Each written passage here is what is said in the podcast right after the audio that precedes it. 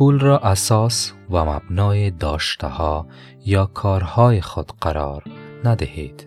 بلکه زندگی خود را ساده کنید و با یافتن ارزش ذاتی هر پدیده با معنویت زندگی کنید